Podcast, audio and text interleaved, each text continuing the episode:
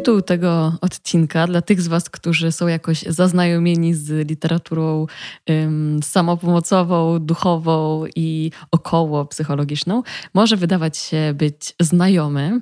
Ym, potęga frustracji i rozczarowania. Nie bez powodu trochę takie puszczam oczko do Eckharta Tolle, który napisał książkę Potęga teraźniejszości. Książkę, którą ja przeczytałam, jak miałam chyba szesnaście albo siedemnaście lat. I pamiętam, że zrobiła na mnie ogromne wrażenie. To chyba była pierwsza taka samopomocowa lektura, ale jakoś tak mam do niej sentyment, nawet jeżeli już teraz nie jest mi bliska. Tak wtedy była. Także przed wami odcinek o potędze frustracji i rozczarowania. Odcinek powstał we współpracy reklamowej z Welbi. Welbi, czyli platforma do psychoterapii online, którą już bardzo dobrze znacie i serdecznie wam ich polecam, bo to super ludzie i wspierają naprawdę wartościowe treści, co mnie niezmiernie cieszy. Możecie też wejść na ich bloga, gdzie dość często i regularnie publikuję swoje teksty. Także odsyłam jeszcze raz. Dziękuję całej ekipie z Welbi za wsparcie. Oczywiście dziękuję również moim patronom i patronkom z Patronite'a, którzy wspierają mnie comiesięczną subskrypcją.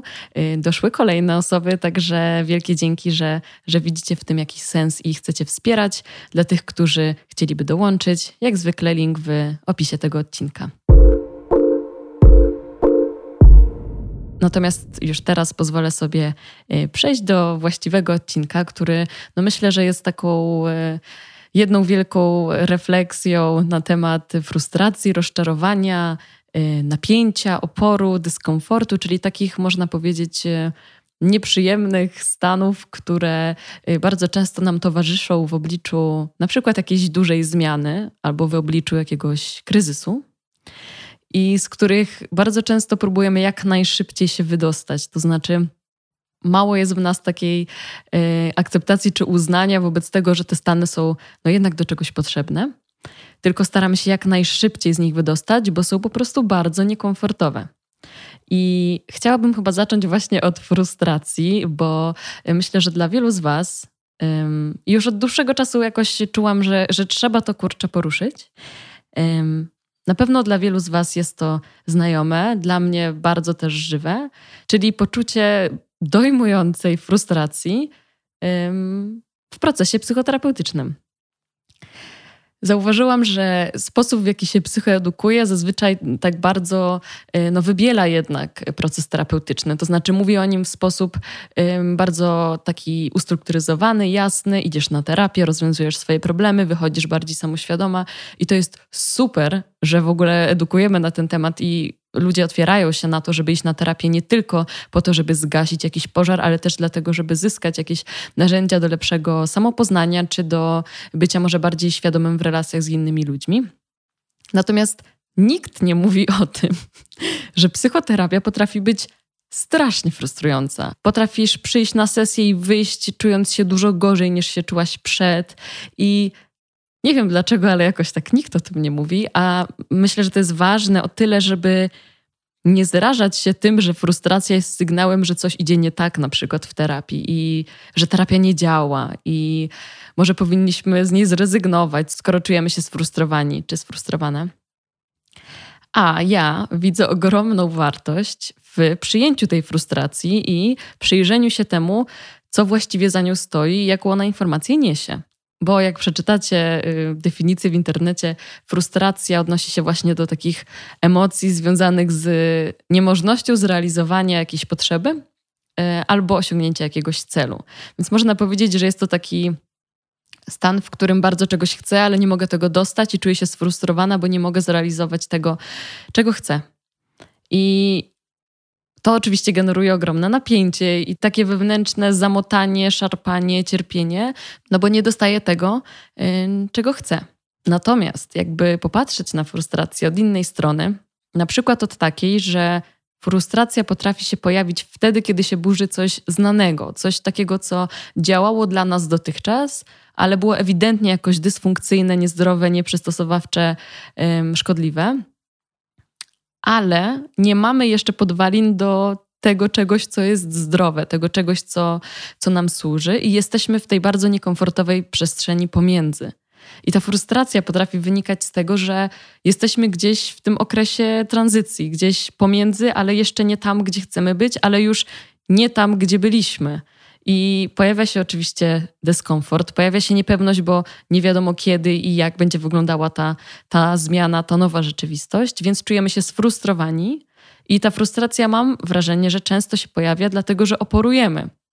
To znaczy, gdyby uznać, że jesteśmy pomiędzy, że coś się zmienia i my jeszcze nie wiemy, co będzie dalej, to może pozwolilibyśmy sobie się poddać tej frustracji, to może wtedy mogłaby ona wypełnić tę swoją rolę, do której została stworzona, i coś, co po prostu już nie działa, mogłoby się wtedy rozpaść. My się temu poddajemy i w efekcie frustracja się rozpuszcza. No i to, co po niej przychodzi zazwyczaj, no to ta właśnie zmiana. A z tą zmianą przychodzi jakiś rodzaj klarowności, coś nam się rozjaśnia, o co chodziło właściwie. I widzę to bardzo wyraźnie właśnie w procesie psychoterapeutycznym, że dopóki ja będę kurczowo trzymać się tego, co już jest oswojone, tego, że zbudowałam gdzieś swoje postrzeganie na przykład siebie, czy siebie w relacjach, na jakichś konkretnych konstruktach i one przestały mi działać, bo na przykład jakaś relacja już, yy, już nie działa, już jej nie ma. I w terapii na przykład próbuję zrozumieć, dlaczego ta relacja już nie działa, co mogę zrobić lepiej, żeby kolejna działała lepiej, albo, albo dlaczego z takiego miejsca podejmuję decyzję, albo jakie mam podejście do pracy. To, to jest nieistotne, o co chodzi, ale istotne jest to, że ta frustracja jest też wyraźnym takim sygnałem obronnym, że próbuję kurczowo przytrzymać się tego, co wydaje mi się być dość bezpieczne, bo to znam. A przecież fakt, że to jest bezpieczne, nie oznacza, że mi to służy.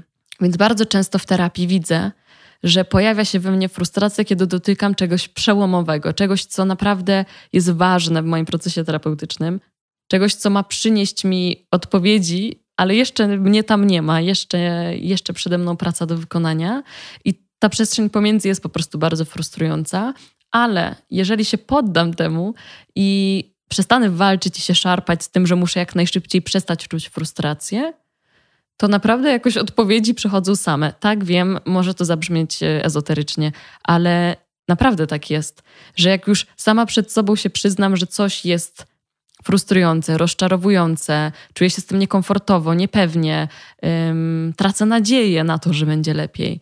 Ale w momencie, w którym ja naprawdę tak szczerze sobie to powiem, że no tak po prostu jest. Nie wierzę, że będzie lepiej, jestem sfrustrowana, że jest jak jest, ale nie stawiam temu oporu, tylko poddaję się temu, że właśnie tak jest, to naprawdę zazwyczaj ta frustracja się rozpuszcza i przychodzi jednak jakaś odpowiedź, przychodzi jakaś ulga.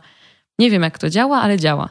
Więc w kontekście terapii bardzo, bardzo bym chciała, żeby to wybrzmiało, że terapia to nie są tylko klarowne odpowiedzi, połączone kropki, poczucie, że po każdej sesji wszystko mi się układa w głowie i, yy, i mam rozpykane wszystkie swoje wewnętrzne konflikty. Nie, bardzo często po jednej sesji, w której rozpykałam swoje wewnętrzne konflikty, pojawiają się trzy sesje, na których jestem tak sfrustrowana, że w ogóle nie rozumiem, co się dzieje i wychodzę wkurwiona po tej terapii, mam ochotę rzucić czymś o ścianę, ale nie rezygnuję wtedy z terapii, nie podważam jej skuteczności, tylko wracam Wracam, bo wiem, że ta frustracja jest bardzo ważnym jakimś momentem przełomowym w moim procesie i coś się rozpada, zaraz będzie coś nowego, co ja zasymiluję i przyjmę jako swoje, ale jeszcze tam nie jestem. Jestem gdzieś pomiędzy i poddaję się temu.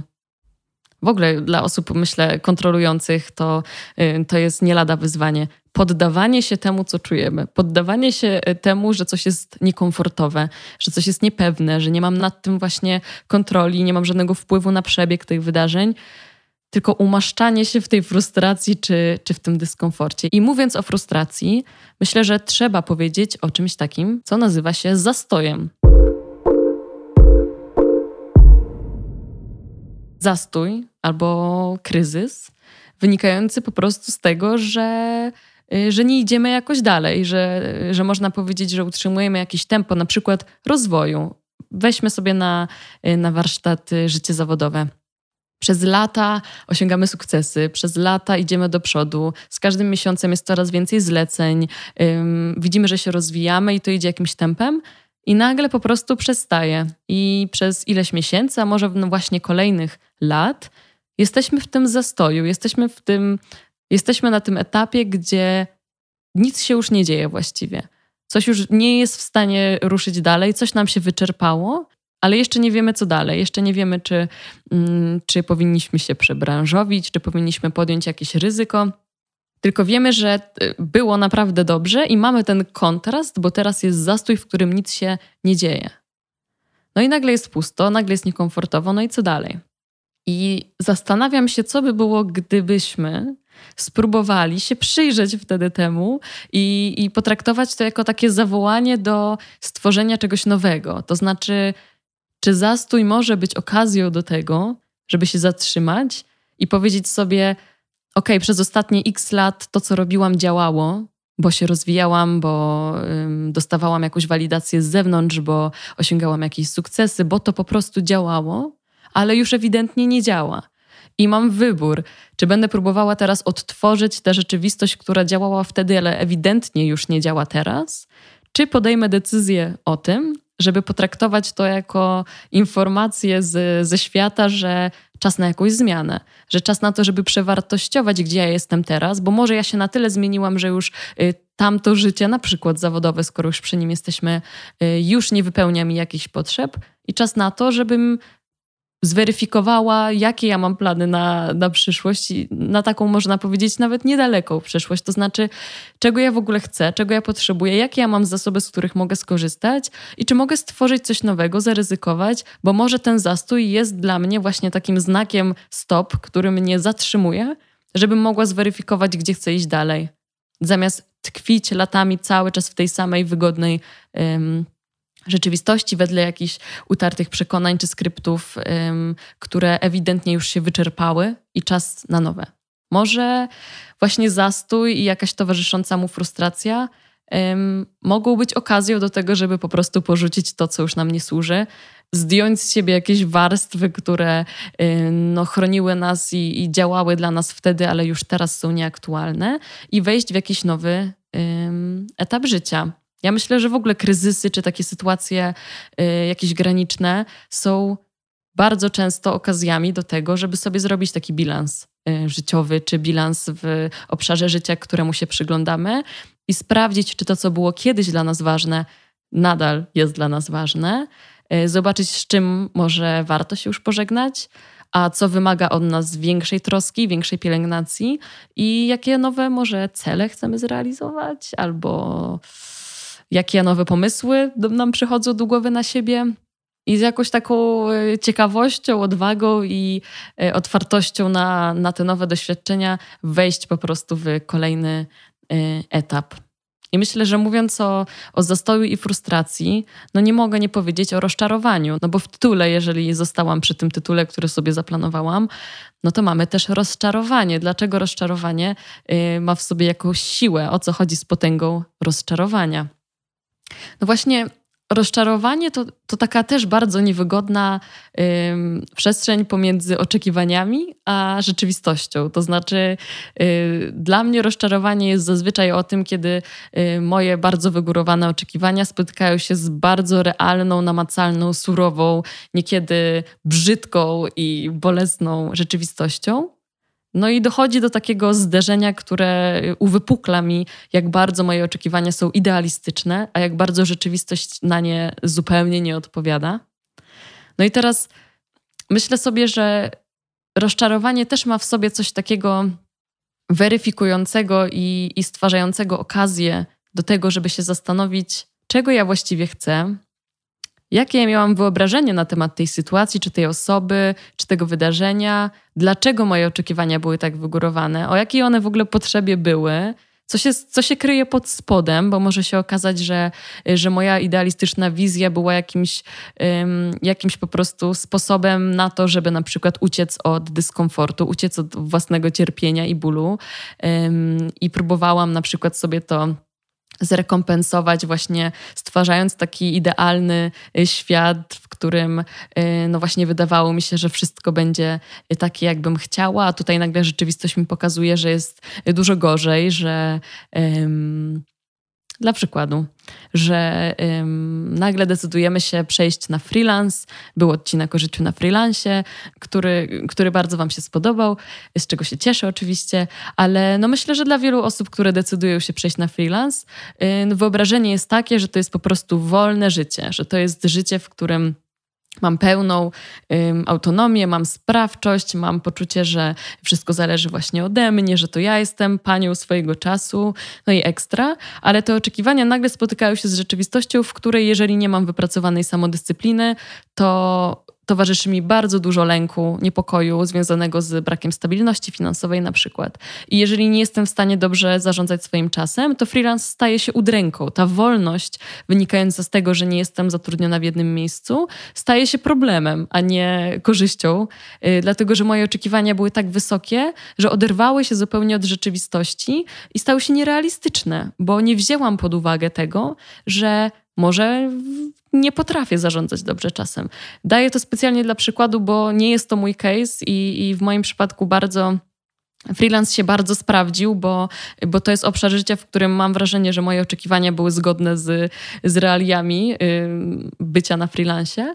Natomiast yy, na pewno w innych obszarach życia bardzo często spotykałam się z rozczarowaniem. Na pewno w życiu prywatnym czy w relacjach yy, wydawało mi się, że jakiś etap życia będzie wypełniony po prostu przygodami i, i właśnie wolnością i ekscytacją i że będę właśnie spotykać ludzi, którzy yy, będą mieć takie same potrzeby jak ja i, i że będziemy wszyscy zgodni i jakoś ze sobą zestrojeni, a nagle świat mi pokazuje, że, no, że to jest bajka, że to jest bajka, która bardzo często odbiega od rzeczywistości, w której ludzie są różni, w której ludzie są niedojrzali emocjonalnie, w której ludzie się spotykają, ale się nie dogadują, nie są w stanie się zestroić, w której ludzie się nawzajem sobą bawią, w której ludzie się manipulują i nagle okazuje się, że kurczę, ta wizja właśnie bajkowa, ta fantazja o tym, że, że będziemy wszyscy zgodni, zestrojeni, nie ma nic wspólnego z rzeczywistością.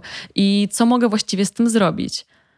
No mogę albo się zapaść w to rozczarowanie i stwierdzić, że, że świat jest zły, że ludzie są źli, że jestem absolutnie rozczarowana i, i nie wierzę w to, że może być lepiej. I myślę, że to jest jakiś etap, który jest w ogóle bardzo potrzebny. Ja na pewno to widzę w swoim procesie, że bardzo potrzebne jest dla mnie uznanie, że straciłam na przykład jakąś wiarę czy nadzieję na to, że, że będzie lepiej. Że już nie walczę z tym, nie, nie próbuję za wszelką cenę sobie wmówić, że, że wierzę, że będzie lepiej. Jeżeli nie czuję, że będzie lepiej, jeżeli jestem w stanie um, hardkorowego rozczarowania, frustracji i, i braku nadziei, to muszę się temu na chwilę poddać i muszę w zupełności pozwolić sobie na to, żeby powiedzieć sobie samej na głos, że nie wierzę, że będzie lepiej, że czuję się sfrustrowana i że, i że po prostu tak jest i poddać się temu. Ale po tym, jak już się temu poddam, jak już to poczuję, to naprawdę przychodzi ogromna ulga i wtedy z tego miejsca, w którym już yy, ta frustracja się jakoś wysyciła i opadła na, yy, na ziemię, to mogę przyjrzeć się temu, jak mogę na przykład lepiej zweryfikować swoje oczekiwania wobec informacji, które właśnie dostałam ze świata, które gdzieś mnie sprowadziły do, do parteru. Mogę też z drugiej strony, może to zabrzmieć cheesy, ale powiem to, mogę też z drugiej strony uznać, że to jest doskonała okazja do jakiegoś bilansu wdzięczności. To znaczy, jeżeli moim wyobrażeniem było to, że ludzie są idealni, ludziom można zawsze ufać, ludzie są wszyscy dojrzali emocjonalnie, ludzie zawsze robią to, co mówią, że zrobią, ludzie są właśnie godni zaufania. I jeżeli nagle rzeczywistość zweryfikowała, zweryfikowała mi, że tak nie jest, to mogę um, uznać, że to jest doskonała okazja do tego, żeby docenić tych ludzi, którzy właśnie tacy są.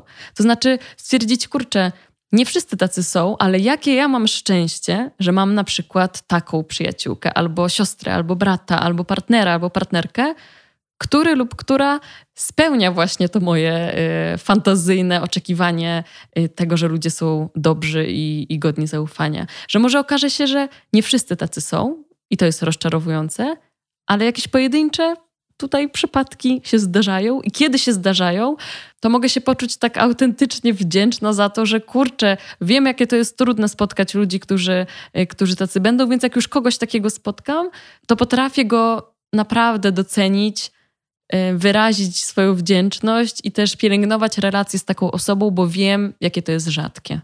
Co wy na to? Co wy na to, żeby taki element ym, wdzięczności tutaj wrzucić? Tak do mnie przyszło teraz to. Nie planowałam mówić o wdzięczności, ale ja myślę, że to jest, y, że to jest, y, że to jest fajna soczewka, która jakoś tak z tego rozczarowania zdejmuje patos i, i ten ciężar, i to rozczarowanie przestaje być po prostu takim kamieniem, który trzeba na plecach nosić i, i, i popadać w takie zgorzknienie, że świat jest zły, ludzie są źli i wszystko jest do dupy. Tylko można jakoś tak też dostrzec jakiś element ym, wdzięczności, dostrzec element takiego zaskoczenia tym, że kurczę, fajnie, że na przykład natrafiam czasem na kogoś, kto, kto jest właśnie dobry, kto jest życzliwy, kto jest słowny.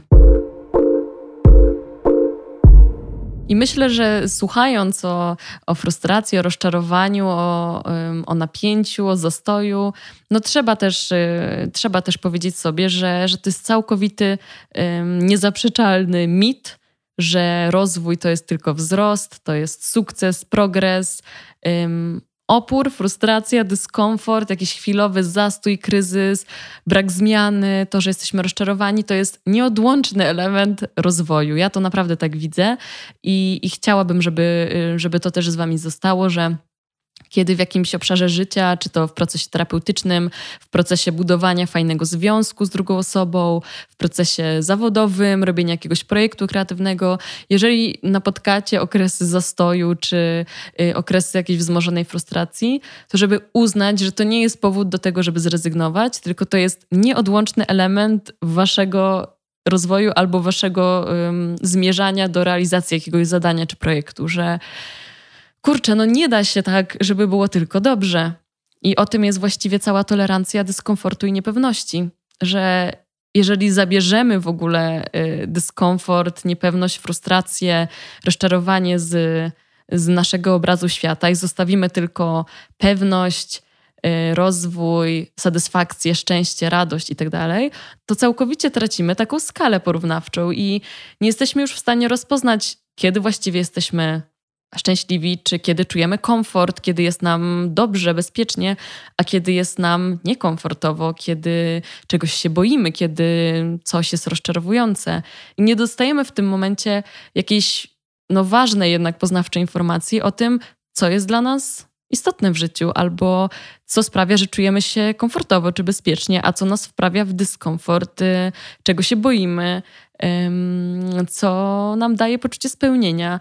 I nie chodzi też o to, żebyśmy my teraz w tej frustracji po prostu i rozczarowaniu się tak za, zanurzyli i zatopili, że już tylko w tym zostaniemy i dojdziemy do takiego um, cał, całkowitego zgorzknienia. Nie. Chodzi o to, żeby nauczyć się gdzieś poszerzać to okno tolerancji i przyjmować, że um, no właśnie dyskomfort, czy, czy zastój, czy kryzys, czy, czy rozczarowanie będą się pojawiać. To są elementy życia, który, z którymi będziemy się mierzyć. Nie da się ich wyeliminować. Ale że można jakoś nauczyć się w nich um, odnajdywać i, i, i traktować je jako jakąś ważne informacje, jako ważne etapy, które dają nam też wgląd w to, jacy jesteśmy, co jest dla nas ważne, co jest dla nas komfortowe, a co nie. I oczywiście zdaję sobie też sprawę z tego, że czasem opór jest zasadny, ma jakiś sens, bo na przykład coś jest przekraczające albo zupełnie nie jesteśmy gotowe na, na przyjęcie pewnej informacji i całe nasze ciało i nasza psychika po prostu oporuje i nie jest w stanie przyjąć um, czegoś, co jest za duże na ten moment. I zupełnie tego nie neguję. Zdaję sobie sprawę, że że czasami opór jest adaptacyjny i jest potrzebny i nas przed czymś ewidentnie chroni. Natomiast Z drugiej, po drugiej stronie medalu jest właśnie ten opór, który jest nieodłączną częścią zmiany. I, ym, i czasami myślę, że warto jest przełamać ten opór. Na przykład z mojego podwórka podjęłam decyzję o tym, że chcę wyrobić w sobie nawyk nie sięgania po telefon, przed snem i nie sięgania po telefon y, jako pierwsza rzecz z rana. I oczywiście, że moim przyzwyczajeniem było, że jak wstaję, to odłączam telefon od ładowania i na niego spoglądam, ale postanowiłam sobie, że że nie, że widzę, jak bardzo mi to psuje moją energię i jakieś samopoczucie w ciągu dnia, jak bardzo się robię znużona, zmęczona i tracę koncentrację. I na początku musiałam przełamać gdzieś ten opór, który, no, który sprawiał, że, że chciałam wpaść w tę swoją rutynę robienia tego, ale zatrzymałam się, dostrzegłam korzyści wynikające z tego, że wyrobię w sobie ten nowy nawyk. Wiedziałam, że pojawi się opór, więc Ym, Przygotowałam się też na to mentalnie i zabezpieczyłam w postaci y, włączenia trybu y, nie przeszkadzaj na iPhonie, żeby nikt też do mnie nie dzwonił, żebym nie dostawała powiadomień, które na przykład wytrącą mnie z przestrzegania tego, tego nawyku, tej nowej zasady. Także przygotowałam się na, na, na naturalnie pojawiający się opór, bo wiedziałam, że korzyści wynikające z tego, że, y, że wytworzę ten nowy nawyk, będą y, większe. Także też proszę was o to, żebyście y, tę moją refleksję o porze czy frustracji brali zawsze z, y, z takim y, zastrzeżeniem, że to wszystko jest kontekstualne, to wszystko zależy od sytuacji, od obszaru życia, o którym mówimy, od tego, y, jak duże jest nasilenie na przykład kryzysu czy sytuacji, że możemy mówić o porze czy frustracji wynikającej z tego, że nie możemy zrealizować jakiejś zachcianki czy marzenia, czy czegoś, co dałoby nam radość, a możemy też mówić o tym no, w sytuacjach granicznych, w sytuacjach straty, śmierci, w sytuacjach, w których y, dotykamy czegoś no, tak grubego, na przykład w terapii, y, że ten opór no, właśnie jest zasadny, bo, bo na przykład za szybko w coś weszliśmy, więc y, jak zwykle i myślę, że dla stałych słuchaczy to nie jest jakaś niespodzianka. Staram się, żeby moje refleksje były wyważone, ale też zawsze staram się zwracać uwagę na to, że, że te kwestie okołopsychologiczne związane z, z ludzkim życiem, tak pompatycznie na koniec, one nigdy nie są czarno-białe. One nigdy nie są tak lub nie. One zawsze są kolorowe, pełne jakichś różnych wymiarów ym, i branie tych słów y, jako pewników, y, które można przyłożyć do każdej sytuacji, do każdej osoby, no byłoby naiwne, więc y, zachęcam was do tego, żeby też y, zobaczyć, na ile te słowa, które, które dzisiaj wypływają z słuchawek czy głośników do was y, są adekwatne do waszej sytuacji, adekwatne do waszego kontekstu. I żeby też przefiltrować je przez to, co, co dla was działa, co jest skuteczne, a co nie. Na sam koniec podzielę się, bo, bo miałam ogromną przyjemność zrobić wywiad z profesor Katarzyną Popiołek, bardzo znaną psycholożką społeczną z S W P S-u zresztą. I robiłyśmy wywiad o nieprzeżytych życiach, przemijalności czasu i utraconych szansach, bo, bo cały numer Newsweeka Psychologia, w którym wywiad się ukazał, dotyczył zegara psychologicznego i w ogóle zmian życiowych. No i profesor Popiołek powiedziała coś takiego, co no cała ta rozmowa była taka, że ja naprawdę no, byłam bardzo wzruszona tą rozmową i ogromnie zaszczycona, że, że mogłam poznać tak inspirującą osobę, ale rozmawiając o tych nieprzeżytych życiach, właśnie profesor Popiołek mówiła o, o tym, jak można właśnie te frustracje czy rozczarowanie wynikające z tego, że no właśnie straciliśmy jakąś szansę, że już nie przeżyjemy pewnej wersji swojego życia, o którym marzyłyśmy, że można te frustracje czy rozczarowanie przekuć w coś sensotwórczego, że można y, przywrócić sobie jakoś y, poczucie sprawczości w tym. I no właśnie profesor Popiołek mówiła o tym, że ma jednego z takich przyjaciół, który zawsze chciał zostać muzykiem. To było jego ogromne marzenie. A obecnie zdobywa laury i nagrody za projektowanie sal koncertowych, między innymi siedziby NOSPR w Katowicach. Jeżeli ktoś nie był, to bardzo polecam. I to pozwala mu realizować jakieś swoje muzyczne tęsknoty i marzenia i wiąże go to ze światem muzyki, ale od innej strony niż tak, o której ym, zawsze marzył, czy o której myślał. I ym, w ten sposób zamiast y, popaść w zgorzknienie i stworzyć całą narrację o swoim życiu, że zawsze marzyłam o tym, żeby być ym, instrumentalistką czy śpiewaczką, a zostałam X Y Z i żałuję swojego nieprzeżytego życia, to mogę to rozczarowanie przekuć na dostrzeżenie na przykład swoich ogromnych zasobów, o czym też mówi profesor Popiołek. To znaczy dostrzec to, że mam ogromny wachlarz możliwości w takim razie, bo marzyłam o karierze muzycznej, a udało mi się dostać do tego świata muzyki innymi drzwiami poprzez architekturę. I to mi tylko pokazuje, ile ja mam w takim razie zasobów, na ile mnie stać. I to wzmacnia moje poczucie kompetencji. Więc zamiast rozczarowania przekierowuję moją uwagę na zasoby. I myślę, że to jest piękne. I chyba chciałabym was w ogóle z tym zostawić. Z tą myślą, że rozczarowanie czy frustracja, oprócz tego, że są nieodłą- nieodłącznym elementem życia, że są nieodłącznym elementem ym, procesów, relacji, zmian yy, i tak dalej, to że oprócz tego, że one są nieodłączne i że są ważne i że warto się im poddać na początku, żeby one mogły się rozpuścić i dostarczyć nam jakichś informacji, to że też po tym, jak już się rozpuszczą i nadejdzie jakieś poczucie ulgi, to że mamy wybór, że możemy coś zrobić z tym, co poczuliśmy i możemy albo uznać, że świat jest zły, ludzie są źli i wszystko jest do dupy, albo możemy uznać, że, że to jest doskonała okazja do tego, żeby dostrzec, za co jesteśmy na przykład wdzięczni, yy, za to, co w tych naszych wygórowanych oczekiwaniach okazuje się być czasem możliwe i wtedy dostrzec, że kurczę, to jest naprawdę wyjątkowe, bo wiem, jak bardzo rzeczywistość zweryfikowała to marzenie, a jednak z tą osobą jedną na przykład um, udało mi się um, jakoś zrealizować tę fantazję. Więc um, doskonała okazja do wdzięczności, ale też doskonała okazja do tego, żeby dostrzec i docenić własne zasoby i zobaczyć, jaki mamy szeroki wachlarz możliwości, jak bardzo możemy przekuć pewne sytuacje i okoliczności na swoją korzyść, zamiast zapaść się w rozczarowaniu i stwierdzić, że życie mamy zmarnowane. Także tym miłym akcentem dziękuję wam za to, że spędziliście te trzydzieści ileś minut ze mną w słuchawkach. Mam nadzieję, że będziecie mieli miały piękny dzień, piękny wieczór czy poranek, ym, gdziekolwiek i kiedykolwiek mnie słuchacie. Bardzo dziękuję raz jeszcze Welbi za wsparcie tego odcinka swoim patronatem. I jeżeli macie jakieś refleksje, to zapraszam na Instagram sznurowadła.myśli bez polskich znaków. Tam jestem, tam chętnie rozmawiam i się dzielę też różnymi treściami uzupełniającymi odcinki, także myślę, że warto na Instagram też czasem zajrzeć. A teraz to już wszystko, także dziękuję wam raz jeszcze i słyszymy się już niebawem.